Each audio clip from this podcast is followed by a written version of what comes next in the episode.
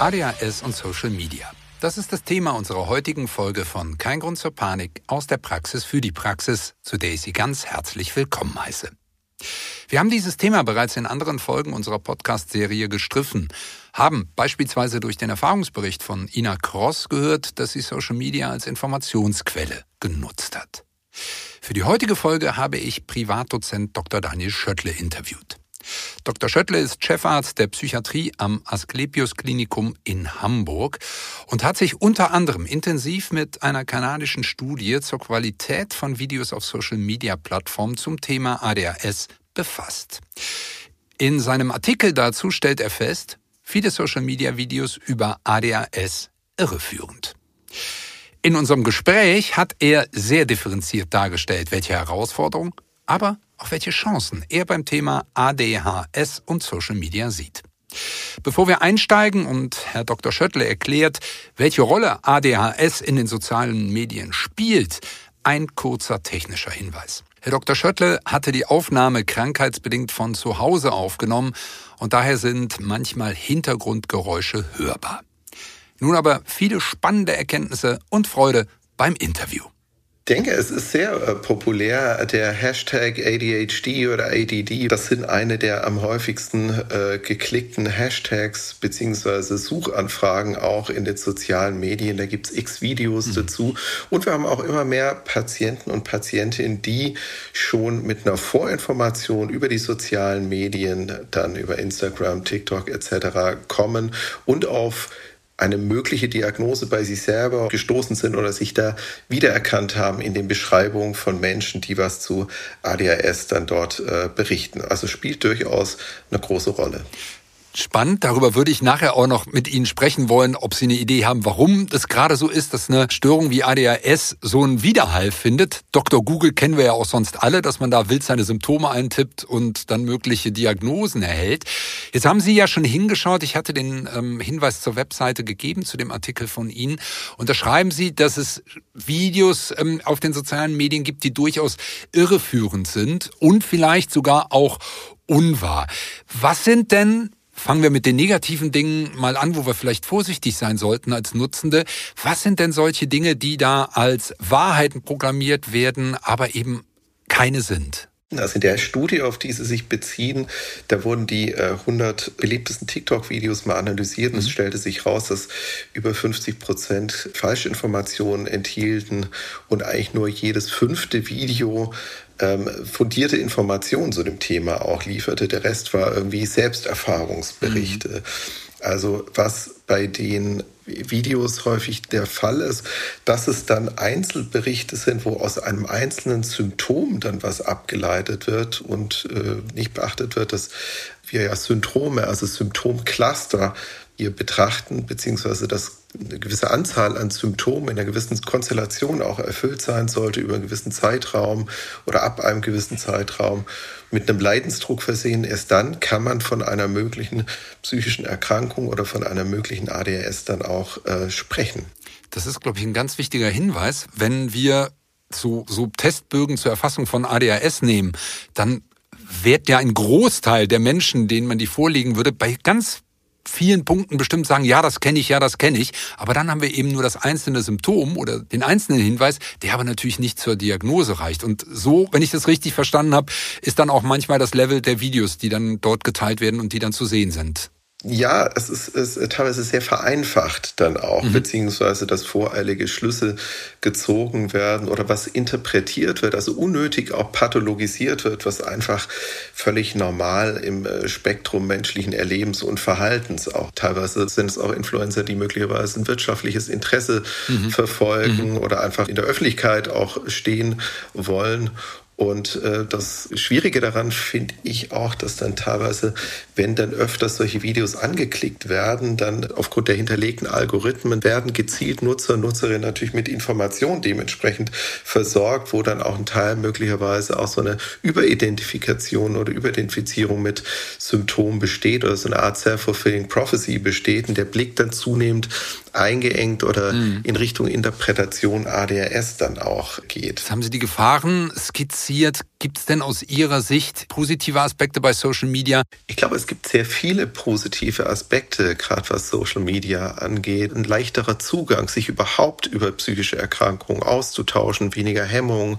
Es findet eine Wissensvermittlung statt, vielleicht auch für Personen, ähm, die normalerweise relativ wenig mit Mental Health zu tun haben mhm. oder die mhm. sonst wenig Zugang auch zu äh, Informationen über psychische Erkrankungen oder ADHS dann auch haben. Es kann einen Weg aufweisen, es kann Anstoß geben geben, sich möglicherweise auch mit sich selbst auseinanderzusetzen, Hilfe zu suchen. Das Ganze kann auch durchaus einen entstigmatisierenden Charakter mhm. auch mhm. haben, dass man sieht, okay, das sind Menschen, die haben eine ADHS und setzen sich mit dem äh, Thema auseinander. Die stehen auch ganz üblich im Leben und beschreiben da ihre Besonderheiten.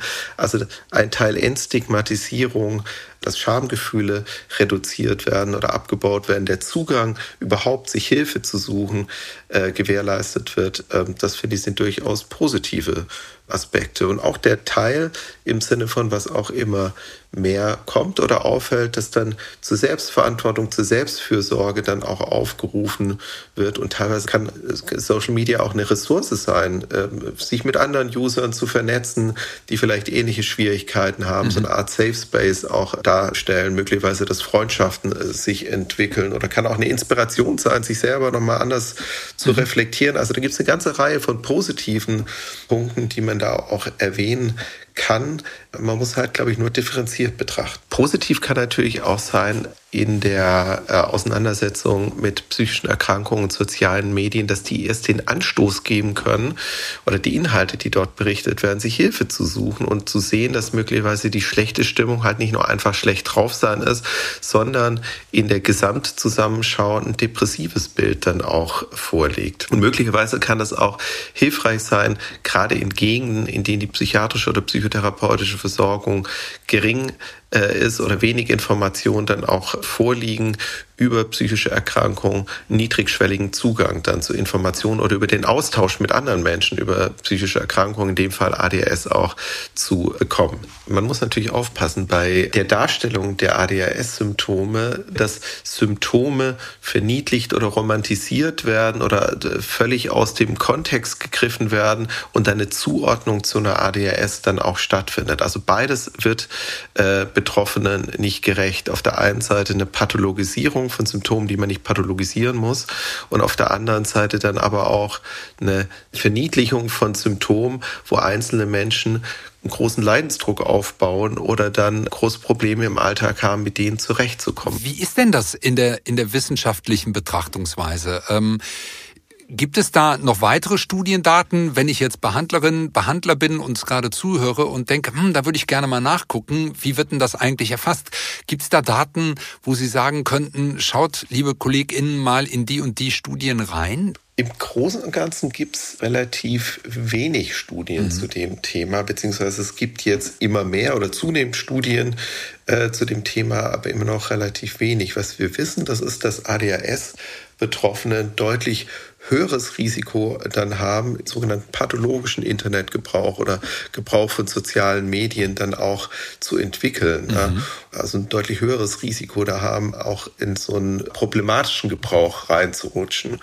Ähm, umgekehrt gibt es auch Studien, die zeigen, dass je höher oder je ausgeprägter, je problematischer der Internetgebrauch oder Gebrauch sozialer Medien ist, desto häufiger werden dann später oder im späteren Verlauf dann ADHS ähnliche Symptome berichtet. Heißt jetzt nicht, dass soziale Medien oder pathologischer Internetgebrauch eine ADHS auslöst, heißt lediglich, dass Symptome der Konzentrationsstörung, Unaufmerksamkeit dann ähm, häufiger bei den Menschen vorkommen. Gibt es natürlich auch viele Confounder in dem Sinne, da kann man jetzt keine Kausalität ableiten, aber da gibt es auf jeden Fall einen Zusammenhang. Und was wir halt auch wissen, das ist, dass gerade bei ADHS äh, betroffen. Da gibt es auch äh, Studien dazu, dass halt übermäßiger Medienkonsum oder sozialer Medienkonsum häufig assoziiert ist, auch mit affektiven Störungen wie Depressionen, Angststörungen und vor allem auch Schlafproblemen. Es gab jetzt gerade eben eine Studie, die auch mal geguckt hat, Twitter oder jetzt X-Nutzer mit ADHS, ohne ADHS. Und da zeigte sich, dass auch die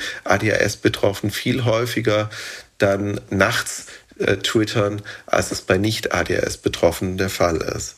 Möglicherweise ist auch ein Grund, äh, warum ADHS-Betroffene schneller einen problematischen Gebrauch von sozialen Medien entwickeln, dass die Selbstregulationsfähigkeiten teilweise eingeschränkt sind und dass auch so Belohnungsmechanismen, Lust auf eine schnelle, zeitnahe Belohnung eine Rolle spielt, äh, auf kurze Unterhaltung, die soziale Medien dann auch geben. Die können auch eine gute Ablenkung von der realen Welt dann auch bringen. Es kommt immer darauf an, warum benutzt jemand soziale Medien. Ähm, auch da gibt es Untersuchungen dazu sucht jemand nach Informationen, dann werden wahrscheinlich weniger Auffälligkeiten im Hintergrund sein. Sucht jemand eine äh, soziale Verbindung, Freunde in den sozialen Medien, so finden sich bei den Betroffenen häufig auch Ängste und Depressionen ähm, in der Vorgeschichte. Gab auch neulich eine Studie zu Twitter, also jetzt X, in denen ADHS-Betroffene mit einer selbstberichteten ADHS-Diagnose mit Menschen verglichen wurden, die keine ADHS von sich berichteten. Und da zeigten sich auch unterschiedliche Verhaltensweisen, was Posten angeht. Die ADHS-Betroffenen hatten mehr Tweets gepostet und deutlich häufiger zu Nachtzeiten hatten auch häufiger dann ähm, Worte benutzt, die auf affektive Auffälligkeiten äh, hinwiesen. Gewagter Umkehrschluss?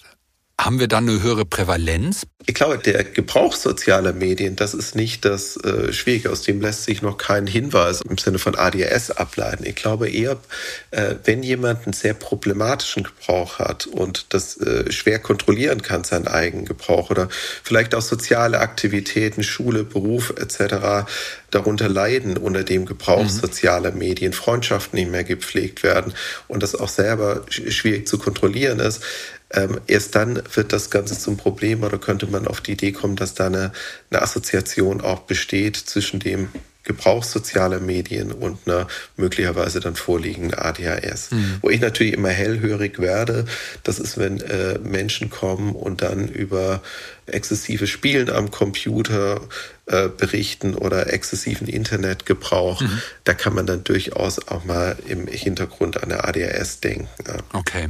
Heißt, wie gesagt, bezieht sich nicht auf das, dass wenn jemand äh, TikTok oder, oder Instagram gerne anschaut und da vielleicht mal Stunden abends verbringt, dass jemand eine ADHS hat. Das auf keinen Fall. Es geht nur um den problematischen Konsum. Es zeigt sich in verschiedenen Studien, dass eine höhere Intensität soziale Medien zu nutzen, dass die mit ausgeprägteren ADHS-Symptomen oder mit einer ausgeprägteren ADHS-Symptomatik assoziiert sind, ähm, teilweise aber auch mit Begleiterkrankungen, mit Depressionen, Angsterkrankungen, die da eine Rolle spielen. Schlussendlich kann man jetzt nicht sagen, dass ein kausaler Zusammenhang besteht zwischen der Nutzung sozialer Medien und der Entwicklung von der ADHS. Man kann nur sagen, dass ein exzessives oder ein problematischer Gebrauch sozialer Medien mit einer ADHS in äh, Verbindung gebracht werden kann und unabhängig von der ADHS, dass Menschen, die einen problematischen äh, Konsum sozialer Medien haben, dass die im Verlauf häufiger über Konzentrationsstörungen und Unaufmerksamkeit dann auch ähm, berichten. Da gibt es allerdings sehr viele Confounder in den Studien, die man natürlich auch beachten muss. Also das ist noch nicht eindeutig klar der Zusammenhang. Man könnte natürlich überlegen, dass jetzt ein, ein Rückgang im Ausprägungsgrad der ADS-Symptomatik auch zu einem Rückgang in einem problematischen äh, sozialen Medienkonsum führt, äh, der wiederum assoziiert ist mit einer ADS-Symptomatik. Aber da gibt es nach meinem Kenntnisstand auch keine Studien dazu, die den direkten Zusammenhang dann auch ähm, zeigen. Was wir wissen ist, dass eine ADHS-Behandlung, eine frühe ADHS-Behandlung sich auch positiv auf den Substanzkonsum auswirken kann, im Sinne von, dass weniger der Drang besteht, Substanzen zu konsumieren und die Abstinenzzeiten auch höher sein können. Ähm, das lässt sich natürlich nicht eins zu eins auf so einen ähm, Konsum sozialer Medien übertragen. Jetzt haben Sie es eben schon erwähnt, es gibt natürlich dann auch Menschen, die wirtschaftliche Interessen bei diesen Videos verbinden. Die promoten, machen Werbung für was. Daneben gibt's ja auch noch Leute, die sprechen über eine mögliche Medikation, über eine mögliche Therapie ähm, in ihren Erfahrungsberichten aus ihrer Subjektive. Wie ist denn sowas einzuordnen? Weil, ich meine, sehen Sie sich damit konfrontiert, dass das Betroffene bei Ihnen in die Klinik kommen und sagen, ja, aber ich habe hier bei TikTok bei XY gesehen, äh, der oder die bekommt aber das und das und macht dies oder jenes. Wie ordnet man das ein? Es gibt nicht allzu wenig Patienten und Patientinnen, die erst über die sozialen Medien auf die Idee gekommen sind, dass bei ihnen ADHS vorliegt mhm. und das dann den Therapeuten und Therapeutinnen äh, mitteilen und dann erst die Diagnose gestellt wird. Also dass es durch die Patienten, Patientinnen dann angeregt wird, die Diagnosestellung. Ja. Äh, umgekehrt gibt es natürlich auch diejenigen, die dann sich sehr identifizieren, damit unbedingt die Diagnose haben wollen und sich in allem äh, wiedererkennen. Mhm. Das ist äh, die Kehrseite des Ganzen. Was Medikation angeht, muss man, glaube ich, zuallererst feststellen, dass nur aus der Diagnose einer ADHS leitet sich noch keine Behandlungsnotwendigkeit ab. Im Sinne von, dass dann zwingend oder dringend auch eine medikamentöse Behandlung äh, eingeleitet werden sollte. Mhm. Und auch da bei den sozialen Medien, das kann alles sein. Es kann, äh, wie gesagt, die Schwelle erniedrigen, sich mal auf eine Behandlung einzulassen, die ja mit einer sehr hohen Effektstärke bei den Stimulantien auch funktioniert bei ADHS. Kann natürlich auch sein, dass dann undifferenziert berichtet wird über die Schrecken der medikamentösen äh, Behandlung. Ich mhm. glaube, da kommt sehr auf die Quelle drauf an, wie differenziert das äh, dargestellt wird. Aber heißt das, dass wenn ich Behandlerin bin, ich mich durchaus mit den sozialen Medien mal vertraut machen sollte, um meinen PatientInnen ähm, hier eventuell auch Ratschläge geben zu können, wo es verlässliche Informationen gibt? Also ist das am Ende ein Werkzeug, was ich auch nutzen sollte, dürfte, könnte? Ich persönlich mache es jetzt nicht in dem Sinne. Ich weise natürlich auf Internet-Homepages hin, die ich jetzt für gut äh, finde, beziehungsweise wo dann auch valide Informationen aus meiner Sicht hinterlegt sind. Und ansonsten kann es ja anregend sein, sich in sozialen Medien mit dem Thema auseinanderzusetzen. Dann kommen die Leute auf äh, neue kreative Ideen, Lösungsmöglichkeiten mit ihren Symptomen umzugehen, können sich, wie gesagt, auch vernetzen. Also da gibt's äh, vieles auch, was gut ist. Was man immer beachten muss, ist, wer ist die Quelle, wer mhm. schreibt das Ganze mhm. denn, beziehungsweise was ist der Hintergrund desjenigen? Hat derjenigen vielleicht einen medizinischen oder einen einen äh, wissenschaftlichen, psychotherapeutischen Hintergrund oder ist es jemand, der äh, sich möglicherweise eher per Zufall mit dem Thema auseinandersetzt oder seine eigene Erfahrungsfelder sehr stark und sehr unreflektiert in den Vordergrund stellt? Mhm. Da würde ich sehr darauf achten, wie valide ist denn derjenige oder sind die Informationen denn von demjenigen oder derjenigen, die das Ganze auch äußert. Wichtig ist, dass auf den Absender geachtet wird, auf dessen oder deren Qualifikation, dass man guckt, sind Quellen denn angegeben, auf die sich bezogen wird und auch darauf achten, ob Werbung kenntlich gemacht wird, beziehungsweise inwiefern Werbung kenntlich gemacht wird, sollte das auch äh, hinter der Absicht des, äh, des Videos stehen. Das ist, glaube ich, ja auch was Grundsätzliches, dass ich natürlich ähm, die Quelle in Anführungsstrichen überprüfe und auch sensibel drauf schaue, von wem kommt die Information an dieser Stelle. Ähm, ja. Sie haben eben darauf hingewiesen, dass, dass es durchaus sein kann, dass wir eine Korrelation zwischen einem exzessiven äh, ähm, Nutzen von Internetplattformen haben. Wir haben aber auch, was die Hashtags äh, ähm, angeht, ähm, eine hohe Trefferquote für den Bereich ADHS. Es ist in den so sozialen Medien mir auch schon aufgefallen, und das haben Sie auch gesagt, dass zum Beispiel ein Thema wie Depressionen auch durch, durch Menschen, die in der Öffentlichkeit stehen, ein Stück weit entstigmatisiert wurde. Also wenn jemand Prominentes dann darüber spricht, dass er auch unter einer Depression leidet, ähm, wie er damit umgegangen ist, dann kann das ja hilfreich sein.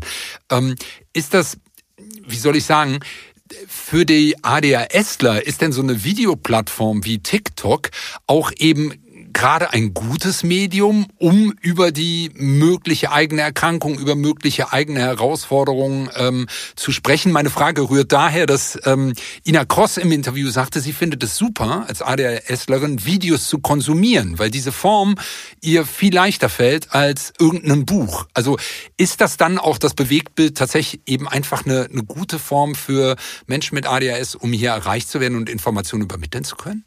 Ich glaube, das individuell ist sehr verschieden, aber gerade das Format, kurze, prägnante Informationen per Video zu senden, das berichten viele ADHS-Betroffene, dass ihnen das eher zusagt, mhm. dass sie dann auch eine breite Auswahl haben und oft sind die ja ganz interessant gemacht. Wenn die Seite valide Informationen auch bringt, ähm, dann äh, kann das eine sehr gute Möglichkeit sein, sich mit dem Thema auseinanderzusetzen. Es kann auch, wie gesagt, Schamgefühle reduzieren und überhaupt erstmal die, die Schwelle erniedrigen, sich mit dem Thema auseinanderzusetzen. Und es wird ein Stück weit normalisiert im, im Sinne von, dass man andere Menschen sieht, die ADHS haben und die auch die Vorteile schildern, beziehungsweise vielleicht auch auf eine gewisse leichte oder unbeschwerte Art das, was sie an möglicherweise subjektiven Defiziten erleben, mhm. wie sie das Ganze ausgleichen oder wie sie damit äh, umgehen.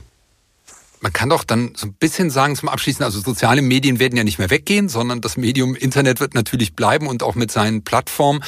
Heißt abschließend, es gibt ein großes Potenzial, nützliches Potenzial, aber letztlich müssen wir auch ähm, bewusst mit den Werkzeugen, mit den Möglichkeiten umgehen. Wäre das so ein mögliches Fazit?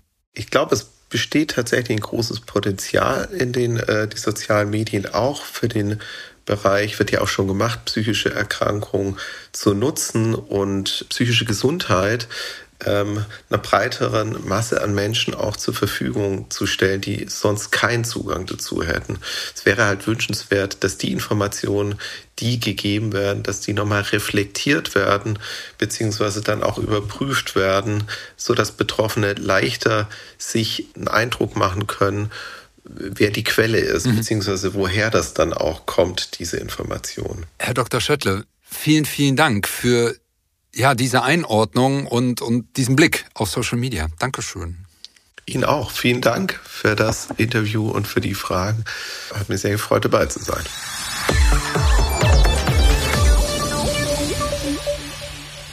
Danke fürs Reinhören in diese Folge. Ich hoffe, Sie können für sich wieder was mitnehmen und wünsche Ihnen, schließlich ist das ja unsere Dezemberfolge, einen tollen Jahresausklang und einen super Start in 2024.